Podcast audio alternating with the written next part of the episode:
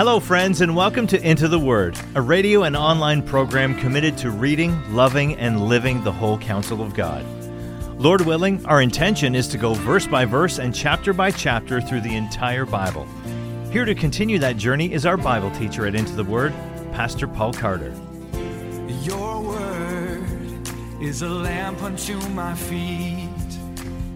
If you have your Bible with you, I'd love you to open it now to Exodus chapter 27. I mentioned a few episodes ago that 13 of the final 16 chapters in the book of Exodus deal with the topic of worship. That's a huge block of content in proportion to the book as a whole.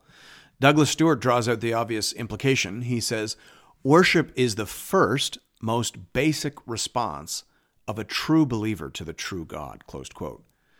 And so, while it may seem strange to us that so much word count is devoted in Exodus to the instructions regarding the tabernacle and its various furnishings and implements, the principle here is that worship actually should command a fairly large percentage of our time, talent, and treasure. Worship is a big rock, to borrow some terminology from Stephen Covey. Worship isn't just something that we jam into any remaining cracks and crevices in our lives. Worship goes in first. As Christians, we would want to consider that part of the symbolism behind our practice of gathering on the first day of the week. We would want to consider this as part of the rationale behind our practice of giving generously, not of whatever is left over at the end of the month, but giving to God our first and our best. Worship is a big rock for all true believers. It is part of how we communicate that God is first and center in our lives, and it is part of how we curb our natural inclination toward selfishness, idolatry, and isolationism. Worship turns us outward and upward, and in doing so, assists us in becoming the people we were created and saved to be. Thanks be to God. Hear now the word of the Lord, beginning at verse 1. You shall make the altar of acacia wood, five cubits long and five cubits broad. The altar shall be square, and its height shall be three cubits. And you shall make horns for it on its four corners. Its horns shall be of one piece with it, and you shall overlay it with bronze. You shall make pots for it to receive its ashes, and shovels, and basins, and forks, and fire pans. You shall make all its utensils of bronze. You shall also make for it a grating, a network of bronze, and on the net you shall make four bronze rings at its four corners. And you shall set it under the ledge of the altar, so that the net extends halfway down the altar. And you shall make poles for the altar, poles of acacia wood, and overlay them with bronze. And the poles shall be put through the rings, so that the poles are on the two sides of the altar when it is carried. You shall make it hollow with boards, as it has been shown you on the mountain, so shall it be made. You will recall that God has been describing the construction of these various items from the inside out, that is, in a descending order of holiness. The account began with the most important item in the most holy place. The first set of instructions had to do with the Ark of the Covenant. That is the only item inside the Holy of Holies. After that, we had the instructions regarding the two most important items in the holy place the table and the lampstand. Following that, we had instructions for the curtains and the frame for the structure itself. Now, here in chapter 27, we have moved outside into the outer court. And once again, God begins with instructions concerning the most important item in the outer court. And that would be, of course, the bronze altar. And you would likely have already noticed that as we move from the inside out, so also we are moving from precious to less precious materials. The ark was overlaid in gold, but the altar in the outer court is overlaid in bronze. Remember, as J. Alec Motyer told us in chapter 25, the tabernacle could make a strong bid to be the greatest of all biblical visual aids. Closed quote. So everything means something. The tabernacle was a physical structure, but it was also a living and breathing communication tool. Now, there are three names for this altar described at the beginning of chapter 27. It is called the altar of burnt offering, the altar of bronze, and the outer altar. Each of those names relates to its function and serves to distinguish it from the altar of incense that was located inside the holy place. So it is called the altar of burnt offering because that was the main offering that was offered on it. It was offered twice daily, and so it is particularly associated with that particular rite. It is also called the altar of bronze to distinguish it from the altar of incense, which was made of gold or overlaid with gold. It is called the outer altar because it was in the outer court, whereas the altar of incense was in the holy place. As for why the altar of incense is not described until chapter 30, uh, that is a bit of an oddity and a mystery. I mentioned that the general pattern in Exodus is to describe these items from the inside out and in descending order of holiness. The altar of incense, however, breaks that pattern. It is described in chapter 30, a chapter we haven't come to yet, a chapter that many scholars consider a sort of appendix to the main instructions. Nahum Sarna comments on this apparent oddity. He says, It is surprising that the instruction to build an altar for the ritual burning of incense in the tabernacle is not included in the main pericope. A possible answer is that although incense is foretokened in 25 6, it plays no role in the installation ceremonies of the priesthood, hence, notice of its use is deferred until those directives are completed. Closed quote. That may well be it. For now, we simply notice that the altar of bronze was the most important thing in the outer court. It was where the ritual sacrifices were grilled. The altar itself was made of wood and overlaid with bronze. It was square in shape, about seven and a half feet wide and deep, and then about four and a half feet high. For those more comfortable in metric, that's about 2.3 meters square and 1.35 meters high.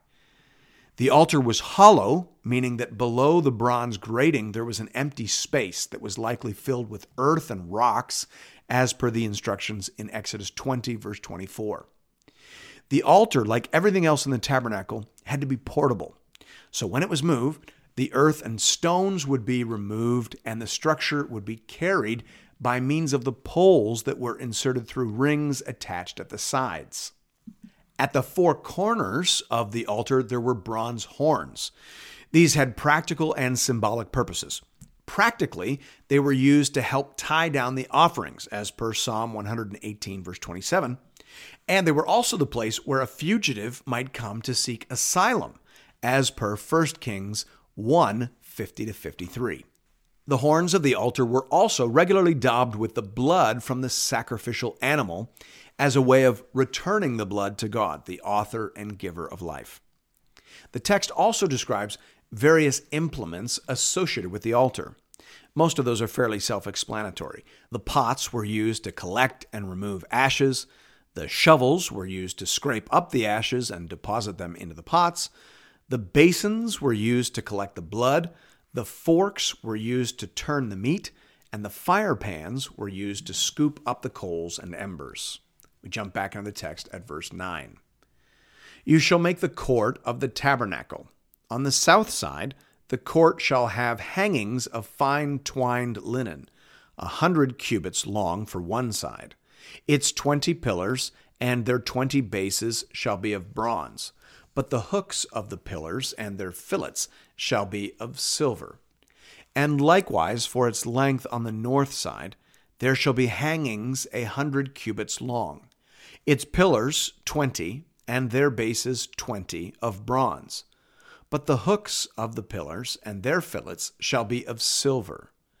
And for the breadth of the court on the west side, there shall be hangings for fifty cubits with ten pillars and ten bases.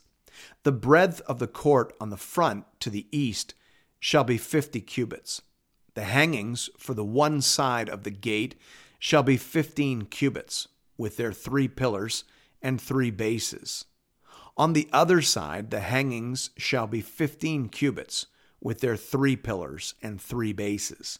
For the gate of the court, there shall be a screen, twenty cubits long, of blue and purple and scarlet yarns, and fine twined linen embroidered with needlework.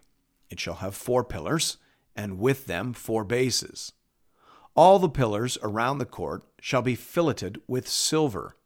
Their hooks shall be of silver, and their bases of bronze.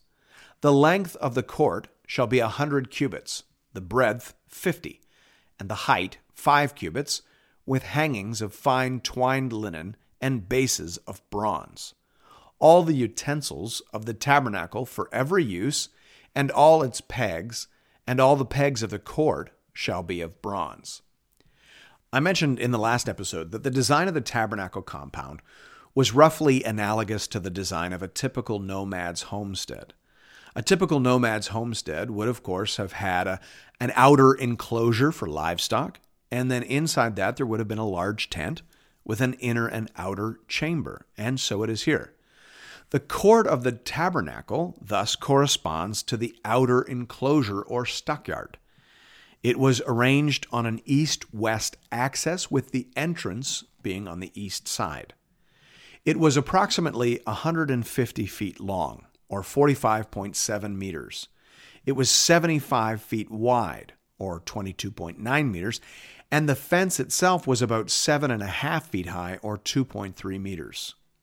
If you were to draw an intersecting line from north to south through the exact middle, that would divide the courtyard into two equal halves, and it would also indicate the entrance to the tabernacle proper, the actual tent.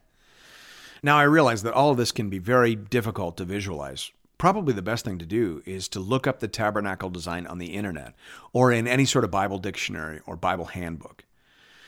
However, if you can, for now, just imagine two squares sitting side by side, one on the west side, one on the east side. The tabernacle proper, so the tent, occupies the western square. The altar of burnt offering, the bronze altar, occupies the eastern square. In fact, it's right in the dead center of the eastern square. So, experientially, as people came in from the east, they would see right in front of them the bronze altar. And then through the smoke rising off the bronze altar, they would see beyond that the entrance to the holy place, the tent. Now, as I said, this entire enclosure is marked off by an outer curtain. The curtain sections were hung up on 60 pillars that were erected at intervals of five cubits, or seven and a half feet. The eastern side obviously was a little bit different because that was where the entrance was. There, at each of the extremities, there were three pillars and then four in the middle to hold up the screen. Again, mention is made at the end of the section that all the utensils and pegs used in the outer court were to be made of bronze. So, gold for the holy place and the most holy place, and then bronze for the outer court. That's the symbolism. The closer you get to God, the purer everything needs to be. That's the idea. And of course, that's not just an Old Testament idea. We see the same thing in the New Testament. The Apostle James in James 4 8 says, Draw near to God, and he will draw near to you. Cleanse your hands, you sinners, and purify your hearts, you double minded. Close quote. The Apostle Paul in 2 Timothy 2:21 says, "If anyone cleanses himself from what is dishonorable, he will be a vessel for honorable use, set apart as holy, useful to the master of the house, ready for every good work."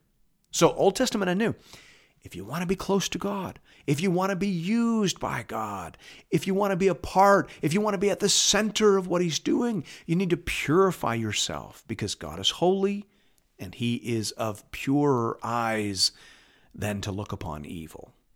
We move back into the text at verse 20. You shall command the people of Israel that they bring to you pure beaten olive oil for the lamp, that a lamp may regularly be set up to burn in the tent of meeting, outside the veil that is before the testimony, Aaron and his sons shall tend it from evening to morning before the Lord. It shall be a statute forever to be observed throughout their generations by the people of Israel. Back in chapter 25, an initial allotment of oil was mentioned, along with a variety of other things needed to get the tabernacle up and running. So, this then is a commandment related to the perpetual ongoing supply of oil needed for the regular functioning of the cult. And I use that term in its technical sense. Now, there's some debate as to the nature of this lamp here that is to be maintained. Some see it as referring to the menorah, the golden lampstand, but that doesn't seem quite right given that this lamp is specifically said to be outside the veil, that is, before the testimony. Therefore, the majority view is that it refers to a smaller, simpler lamp that was kept in the outer court, just in front of the tent proper, that would be used to light the menorah each evening. This light was to be kept burning perpetually and was to be tended by Aaron and his sons, that is to say, by Aaron and his descendants, the priests, as opposed to the Levites generally. The oil was to be of the highest quality, the sort of oil that was normally used for cooking. Beaten and strained olives, as opposed to ground olives, produced a cleaner burning oil that produced a brighter light with less smoke. It was quite precious. And once again, we are reminded that worship is expensive. It demands our very best. It demands things that we would, in truth, rather be inclined to spend on other things. But that in itself constitutes a test of faith. It requires a firm conviction that the Lord is good and worthy to be praised, and that He can be trusted to give us what we need to live and to serve Him as we should. Thanks be to God. And thank you for listening to another episode of Into the Word. If you've appreciated the Into the Word ministry, I'd like to personally invite you to pay it forward by supporting a mission project that is very close to my heart. The Letha Daycare Outreach Project is a church based educational program designed to teach literacy, support low income families, and share the gospel of Jesus Christ with boys and girls in rural South Africa. I've seen this project with my own eyes. I have shaken the hands of parents whose families have been helped.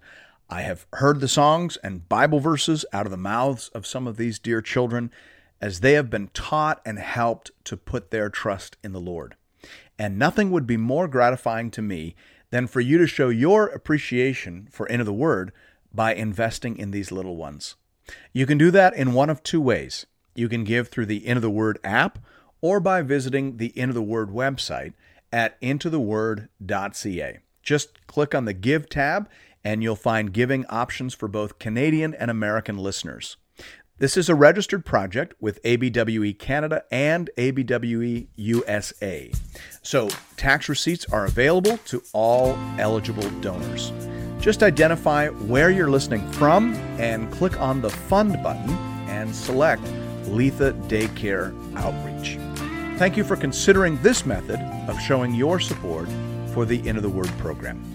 And may God alone be glorified.